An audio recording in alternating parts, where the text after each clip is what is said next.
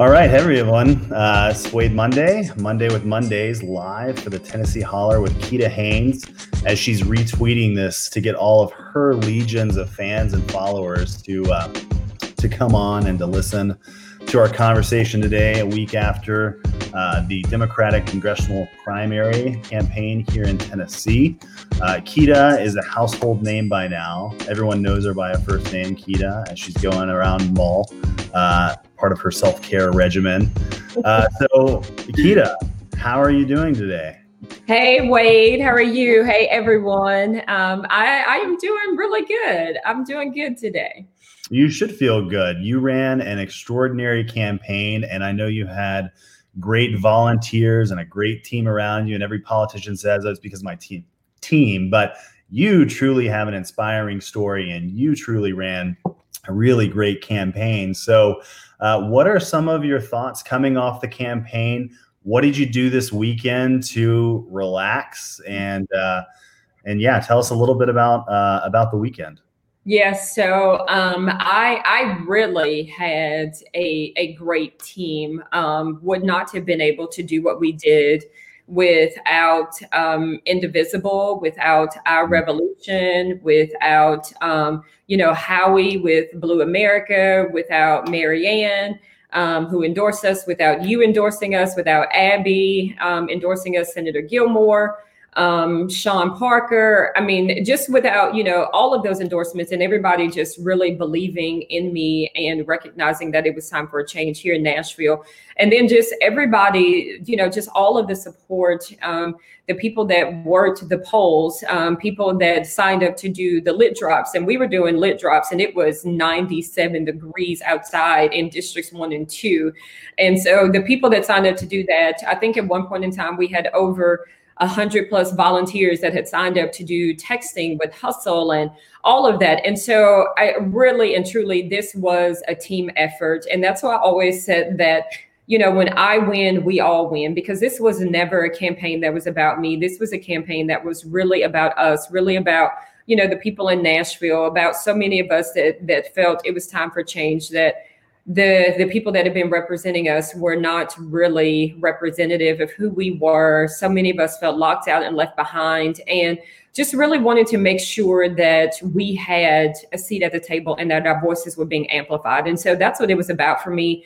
The like I said, the support was just phenomenal. It was it was great, and you know, and I you know am still humbled by the support even now to this day still you know days later um you know so yes it was great. Uh friday i um got up earlier than i normally would have for whatever reason.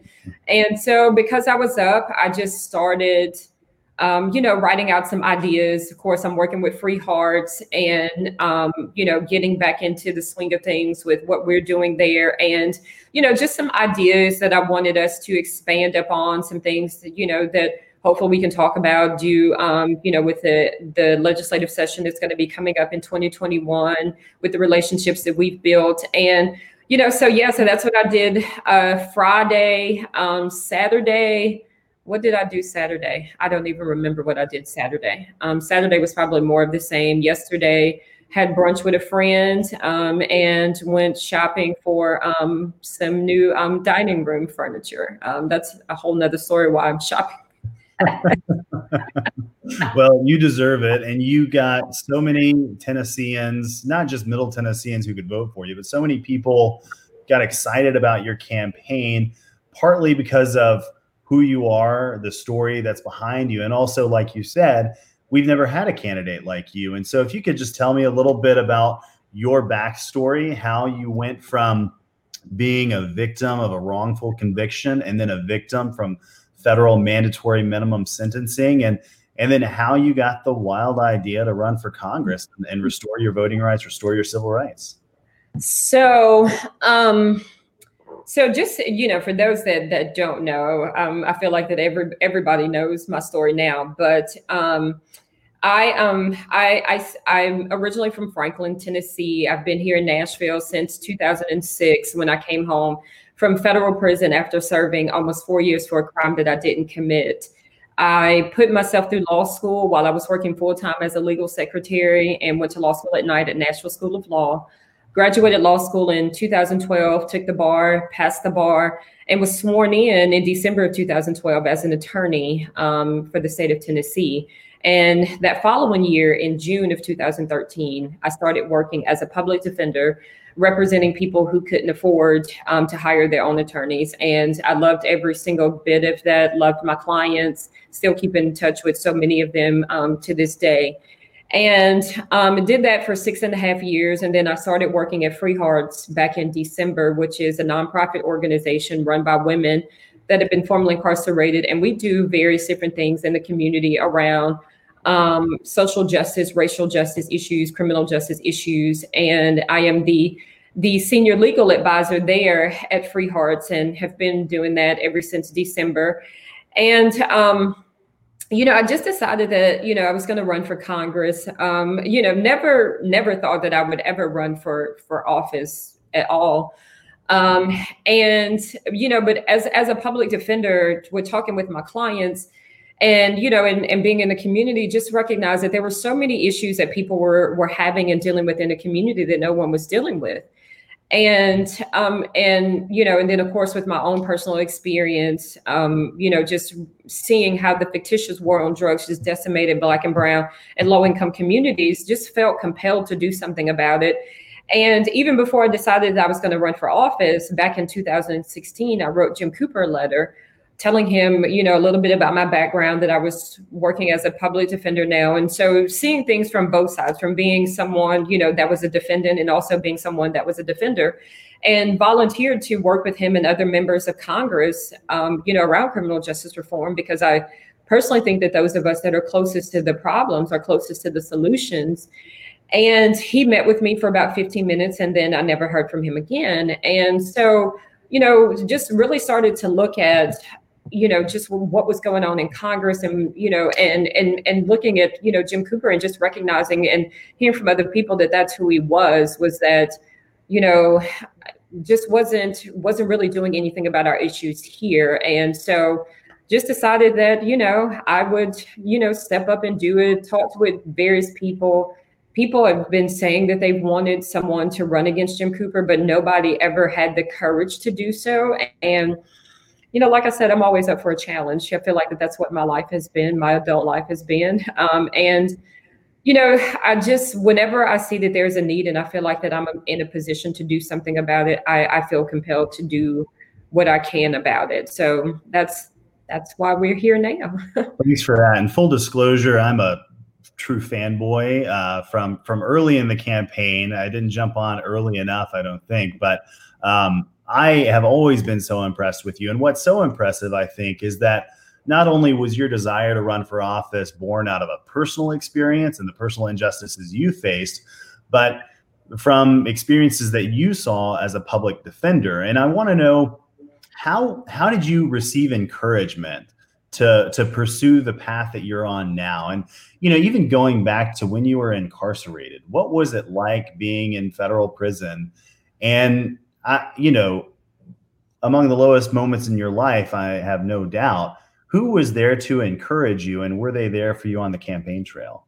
Yes, yeah, so I, you know, I've been fortunate to always have family and friends along the way um, that have always encouraged me. Um, you know, I've I've always been a person that that has never really let anything um you know keep me from doing what i want to do. I'm that person that like when i get an idea that this is what i'm going to do like i sort of kind of get tunnel vision and say this is what i'm going to do and and move forward in it. And you know anything that anybody says um doesn't really deter me from doing it. And so I had already said that I was going to be a lawyer before any of this happened, and actually had um, a job as a legal secretary before I went to prison, and I had to call them and tell them that I couldn't take the position because I had to report to federal prison. And so when I was there, you know, I didn't, I didn't let you know what I was going through really keep me from what I was going to do. Honestly, what I thought was that because I had went to trial and so I still had my appellate rights. And so honestly, what I thought was that you know, that somebody was going to, you know, see the light here and be like, oh no, like this girl's not guilty. And, you know, and my conviction was going to be overturned. And, and so whether I was going to have to do this with the conviction on my record was never really something that I thought about because, you know, again, I was, wasn't guilty and just knew that my conviction was going to be overturned. And then when, when it wasn't, I mean, I, it was almost as if like I was too far down that road to like even even mm-hmm. do or consider anything else. And then it was almost kind of, it was it was almost as if like I'm going to do this in spite of kind of thing is is is what it became. Well, and yeah, so that's that's what I did. well, Jack King from Knoxville hopes you'll set your mind to running for Congress again, and we'll talk about that a little bit later on. But um, it certainly seems like you've got a lot of fortitude and strength to endure. One of the things that I'm curious about how you know I think you were very intentional and and you know by necessity uh, to say I was wrongfully convicted, mm-hmm. and that's mm-hmm. the way you frame your past mm-hmm. and what happened. Uh, news headlines, some of them would say convicted Keeda Haynes, and mm-hmm. you know it makes it makes one cringe that you know the work that you've done to restore your civil rights, you're still defined by that lens. So, mm-hmm. how did you react to those headlines, and, and what was your experience with the local media? Yes. So um, going into this, I knew that that was going to be an issue. Um, I, I told my team that you know, I was waiting for the day for, you know, like ex felon, ex convict running against Jim Cooper because I said that it was going to be a teachable moment. Um, mm. because I don't subscribe to that language. Um, you will notice that anytime I speak about myself or anybody um, that has been in jail or prison, I I say someone that has been formerly incarcerated or someone that has been impacted by the justice system. That's the language that I use. And, um, you know, throughout campaigning, that's the language that I use. And when people would say otherwise, um, I would correct them. And, and, and, and so I really believe that, you know, it's, it's hard for me. I see the comment of running against Blackburn that would be a um, contrast. That would be a contrast. Keeda Haynes versus Marsha Blackburn. I know, I know. Um, but for me, it was like it's hard for me to really, really take someone seriously that says that they are involved in criminal justice reform when you are calling the very people that you are trying to help a, a name that is that is demeaning. Um, and so because you don't hear advocates that are adv- advocating for immigration reform. You don't hear them calling, you know, people that are undocumented. You don't hear them calling them people that are illegal. You know, right. you hear right. that. You know. Right. Um, you know, and because language matters, um, and even you know people that are advocating around LGBTQ issues, you know, you don't hear them using you know language that's dehumanizing. And so, you know, I we don't need language that's dehumanizing for people that have been formerly incarcerated because it's not who they are. Um, I think you know Dawn Harrington said it best when she retweeted it on Twitter, and she was just like, you know, you know, we are mothers, we are fathers, we are sisters, we are brothers. Um, you know, you, we we are more than you know something that has happened to us. And so and so it, again and like i said it was just a really a teachable moment for people around the language that we're using when it mm-hmm. comes to that and so you will notice that because like originally that was like it was like you know ex felon turned public defender you know that was and and i even had to tell you know i'm saying the person who was our publicist was just like look you guys know that i am very particular about this language and you know, and even, you know, I even like said something in the comment, you know, about the CNN article, because I mean, I appreciate, you know, CNN following the story, writing the article, but it's important that that we get the language right and that we not, you know, dehumanize people when we're doing that. And so you saw the language actually changing in some of the other articles that start coming out about that because I was very adamant yeah. about, you know, if you're going to write a story about me, this is this is this is how you're going to refer to me. Yeah, so it's not about you being personally offended necessarily, but being offended on behalf of all people who were, mm-hmm. who were previously incarcerated and victims or impacted exactly. by the system, as you say. So that that intentionality, I think many Tennesseans would say, you know, that political correctness is what they're fighting against right now. I mean, any form of political correctness is offensive to many Tennesseans. But it sounds like what you and and perhaps even other movements that are aligning, you know, with uh, with the times right now, they're searching for empathy, searching for other people who have not been impacted by the justice system to see how that that stays with you for a long long time even doing something as impressive as running for congress. And so you know on the campaign trail who did you hear from that that moved you and that may may encourage you to run again or may encourage you to stay politically active what were some of the inspiring stories that you heard on the trail um, so, uh, you know, there were so many of them. Um, I was, you know, so inspired by so many people. Um, you know, people,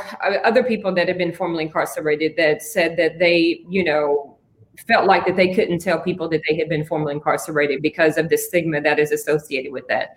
And then to see me openly and freely talking about it, um, I think I think even Noelle um, who was running in you know in District Four, I think she even started talking about some issues that she had had previously um, because you know what I wanted to do is that you know is to, to you know I'm saying to make this where it's not a stigma. And and really what it was about is that for people to see us as as you know other than something other than what we see on TV regarding people that have been formerly incarcerated. You know, we've all seen, you know, all of the shows and, you know, and Orange is the New Black and Cops and, you know, whatever, all of the shows out there about people that have been formerly incarcerated. And so it was an opportunity for me to really change the narrative and to say, this is who we are. And then also around what we can do as people that have been formerly incarcerated, because you know, you and I had the conversation earlier about people that have been formerly incarcerated, basically because of so many barriers to reentry, are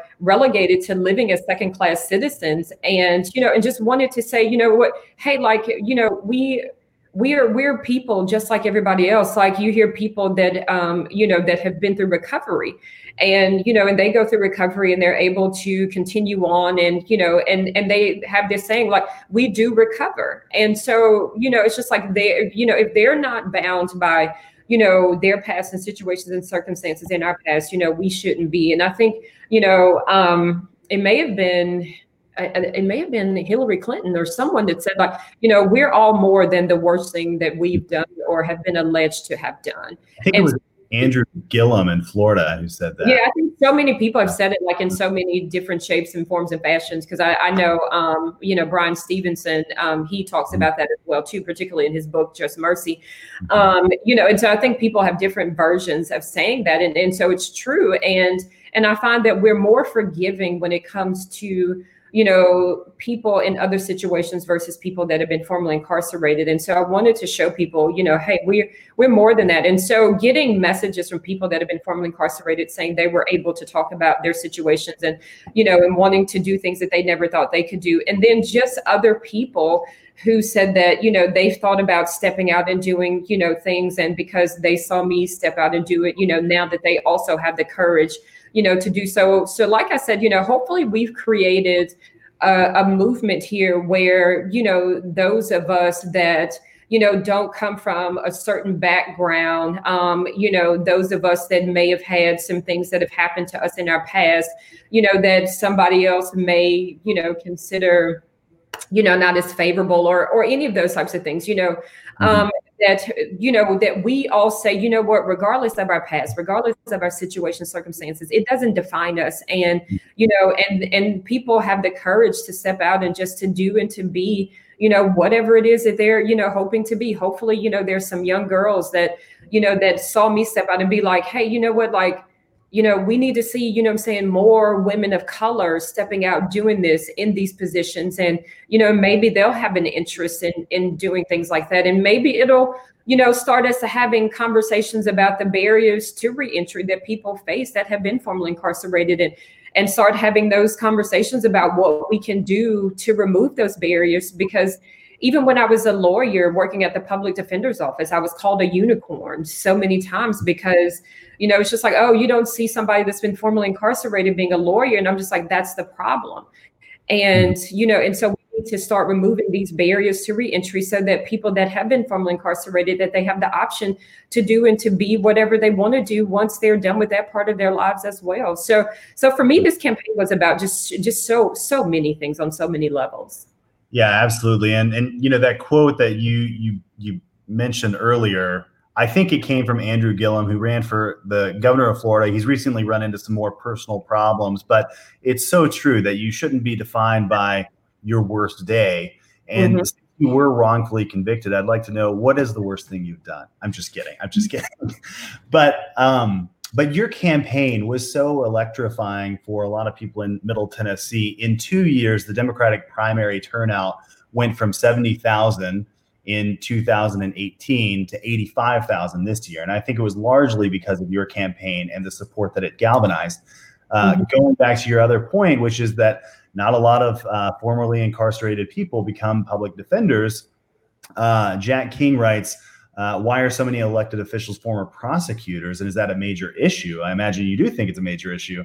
Um, and and what can we do to elect more public defenders and justice minded people? I, you know I have an idea that you know prosecutors have a lot of freedom within their careers to run for office, and public defenders uh, aren't compensated fairly enough, right? I, I, have a lot of thoughts about that too, and this is this is a great question, um, you know, Jack, and and and it's something that I've been thinking about um, over the last couple of of days, and it was something that I thought about a lot too you know, leading up to office and running for office because I said that no matter what I am doing, I will always be a public defender.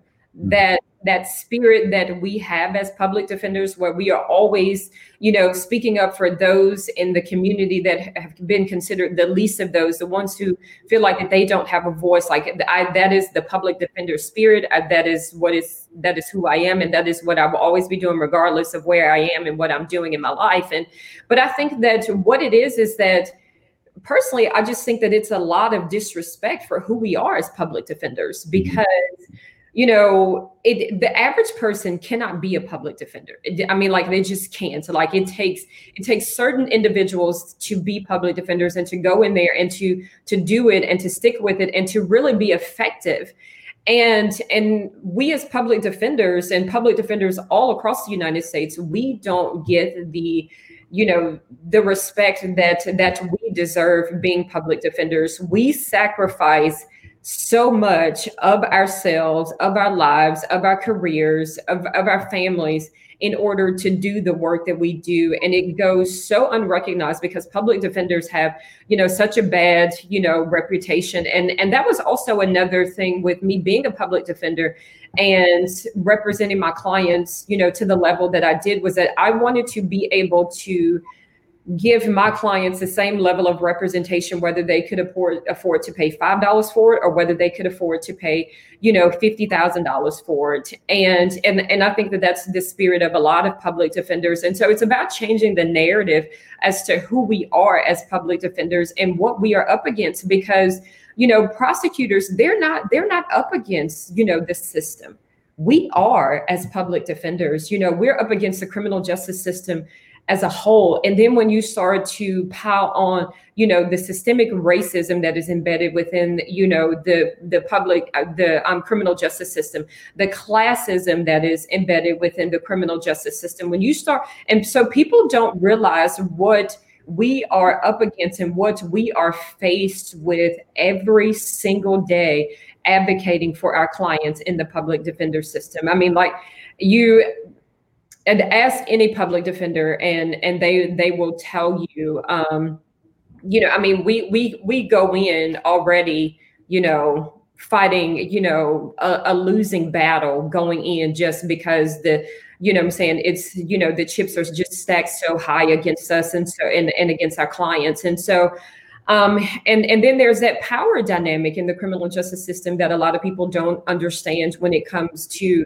public defenders and judges and you know and and DAs and so there's that whole power structure. And you look at the way that it's set up and it's not even the judges that have the power in the courtroom it's the DAs Mm-hmm. And, you know, and so dismantling that system as well, too, being a public defender, you know, and recognizing that the power, you know, should lie, you know, with the person that is standing here that is having, you know I'm saying, to be here in this courtroom for whatever reason, who is looking at having, you know I'm saying, their liberty taken away from them.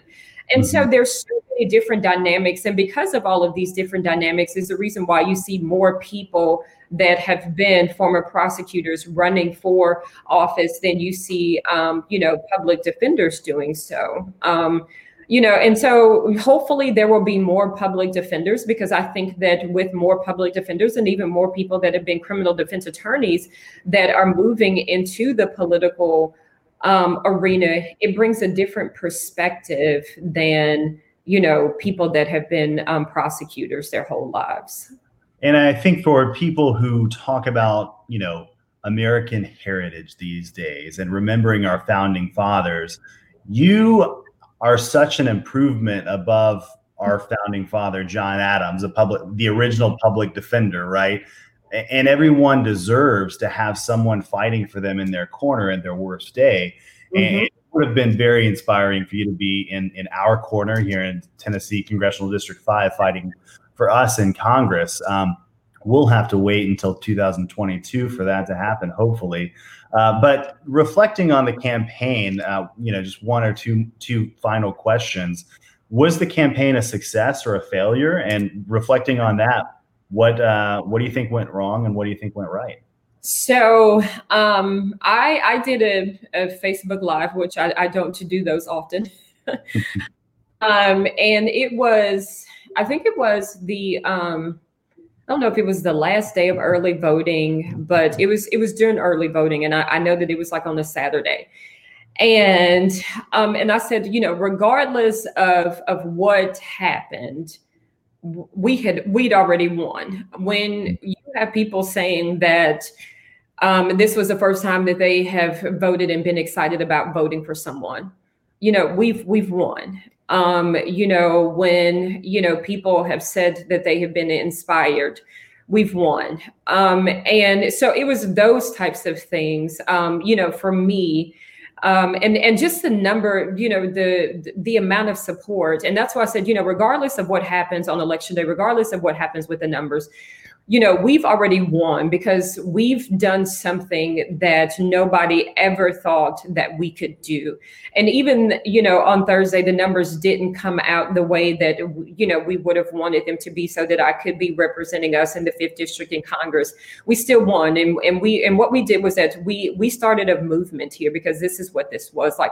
This wasn't a one time thing. This wasn't just, you know, a moment. This was a movement. And, you know, and people actually felt like that they had somebody somebody who, um, you know, who was going to you know, really, really help amplify their voices because I always said that it was never about being a voice for the voiceless because everybody has a voice. It's just, you know, we need to make sure that everybody is listening to people's voices. And so that's what it was about. It was amplifying people's voices. And they felt like that, you know, that they really had somebody that could do that. And so you know, we we all won. Um, you know, our our issues were presented. Um, you know, we had people talking about our issues, people were listening.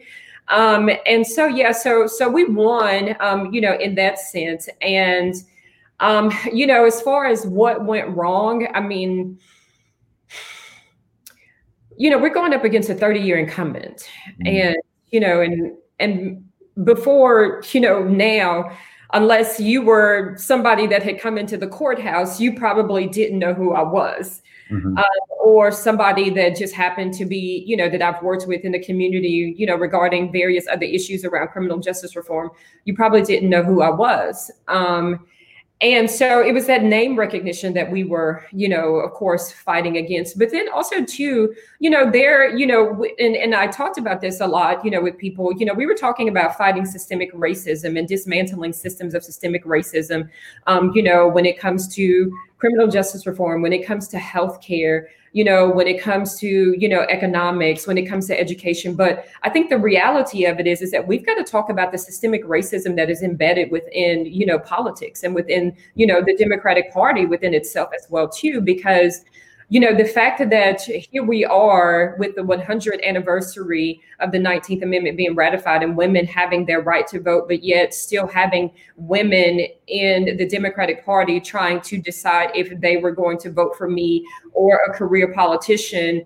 You know I, I, think you know like we we have to ask ourselves like why is that? And particularly when we've never had a woman you know representing us on the congressional level at all. And and even you know just you know, with Marsha Blackburn having a female senator, and that's all I'm going to say about that. But I mean, it still speaks to us, you know I'm saying, as women, like we think that we've come so far, but yet we haven't. And then when you have a woman, and not just a woman, but, you know, a person of color, and then when you add into the fact that, you know, someone who's also impacted by the criminal justice system, but yet and still, you know, it's just like, oh, well, does she have the experience? But, mm-hmm. you know, neglecting, you know, to realize that Jim Cooper didn't have any experience when he ran mm-hmm. um you know and you know and and just all of the um all of the unrealistic expectations that that was put on me.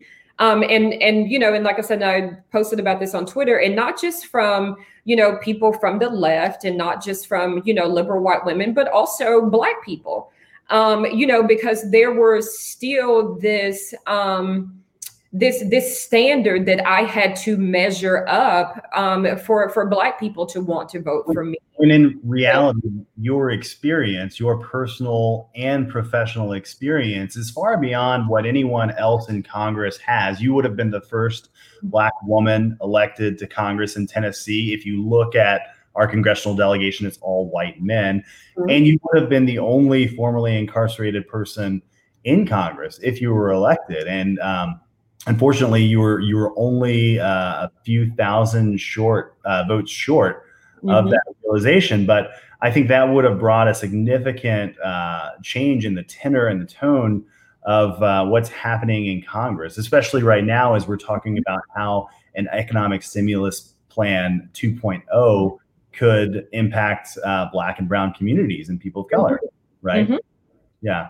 So. Yeah I, I, you know, again, your campaign was so inspiring, and we see that in the comments. Uh, you know, so happy to see progressives finally gaining some ground. It's been a long, long time. I'd say it's maybe mm-hmm. been the first time uh, yeah. in Tennessee, and you running uh, against a three decades long incumbent and getting to where you did shows the strength of, of your attitude, your resolve, and the team that you built around you. So, uh, personally, thank you uh, for running. Uh, it was really inspiring to watch, and I look forward to to watching you uh, continue to flourish in your career and and political career. If you uh, if you want to do that, um, you know, I know it's uh, it's pretty early, but what are some future plans that you have? Has Joe Biden's team vetted you for the vice presidency, and and what's the next step?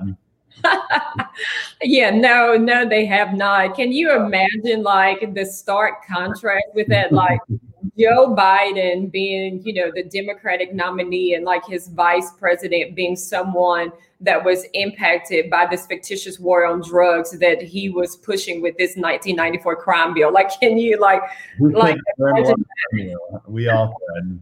Yeah um yeah no. Um you know right now um you know getting back into everything you know with free hearts um and so we have um, a lot of initiatives that we are doing that we're pushing particularly around voter restoration and we're really going to be ramping that up leading up to um, the voter registration deadline um, in october for the november election and um, so I'm going to be doing a lot of things, you know, with that and, you know, whatever else our fearless leader, Dawn Harrington, um, you know, comes up with, you know, for us to be doing. And then kind of getting our, um, you know, legislative platform together for 2021 that we're going to be, um, you know, hopefully working with some people um, about some of those things. Um, I am going to be supporting Marquita Bradshaw. We all should be supporting Marquita Bradshaw going um, into November. And so I will be doing, you know, the things that I can, um, you know, with her to help out her campaign um, there. Hopefully we can, you know, help push her and get her, you know, over the top. And um, and you know, and we'll you know, I, I haven't ruled out um, 2022. Um, you know, have been talking to some people. You know, we've been kind of you know trying to figure out what the landscape is going to look like in 2022. Um, and so yeah, so just you know, just trying to figure out what it's going to look like and if we're going to be doing this, how we're going to be doing this. Um, you know, I mean, like we were really only in the race since January, and you know, from January to August, like that was a lot. So I can't imagine, like, you know, like campaigning for literally like two years. But so, um, for, for everyone out there, and I've made a mental note of this, I just switched my car insurance. This isn't a paid ad, but I switched my car insurance to Progressive, and I'm saving $100 a month. And I'm going to put that $100 a month away. It's 24 months until the primary election and that gets me somewhere close to or above the maximum campaign contribution limit. So now I know what I can do with the campaign contribution limits. Progressive, you're welcome to sponsor this podcast and give us more money. Um, but I really do appreciate your running for office and, and your uh, your resolve, and not just in the campaign, but to um, to have endured so much in your in your personal life and to have uh, come out such a positive person. We were talking before uh, the podcast started about how how you relax and unwind and prevent prevent burnout. And what's clear is that you don't do a lot of that because you are um, so committed to the causes you care about and to your community. And so, if I was Oprah, I'd give you a free spa day and a vacation, but I'm not. So, um, I'll have to say, uh, treat yourself, uh, as uh, Donna would say on Parks and Recreation. And thank you so much for joining me today. Is there anything else that you'd, you'd like to leave with before we sign off? Um, I, I want to tell everybody again, I am, I, I just really appreciate all of the support, you know, just so humbled by it um, just all of the support that that we got, all of the the the messages and and all of the people that are wanting to stay involved in you know any and everything that I am doing you know at this point. And so I really appreciate um, you know that. And i am going to continue fighting regardless of you know whether i'm in washington whether i am here on the ground in nashville i'm going to continue fighting because that's that's what i've always done. I don't know to do anything else um, and if you want to, you can also um, you can shoot me an email at um, keedahaynes1 at gmail.com.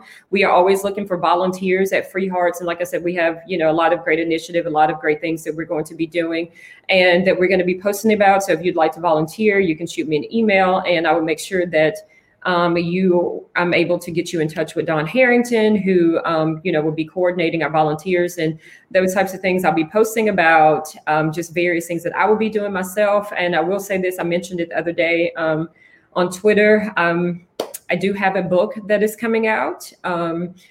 It was supposed to have been out by now, but we had some issues with one of the writers, and so we had to get a new one. You know, neither here nor there, and so it's working out great. And the rough draft will be submitted to the um, publisher by September 1st, and so the book will be coming out in 2021. So look for that, so that you know you can hear all about. Um, Keeda Haynes and everything that she went through because just telling my story like that's that's only the surface of of everything that will be in the book. So would love your support there when it comes out. I will be giving out more information as I am able to when that happens. And yeah, so we're just gonna, you know, we're just going to keep fighting and um, i'm going to keep having conversations with people about what 2022 looks like and maybe making um, an announcement about that um, sometime soon in the near future as well too.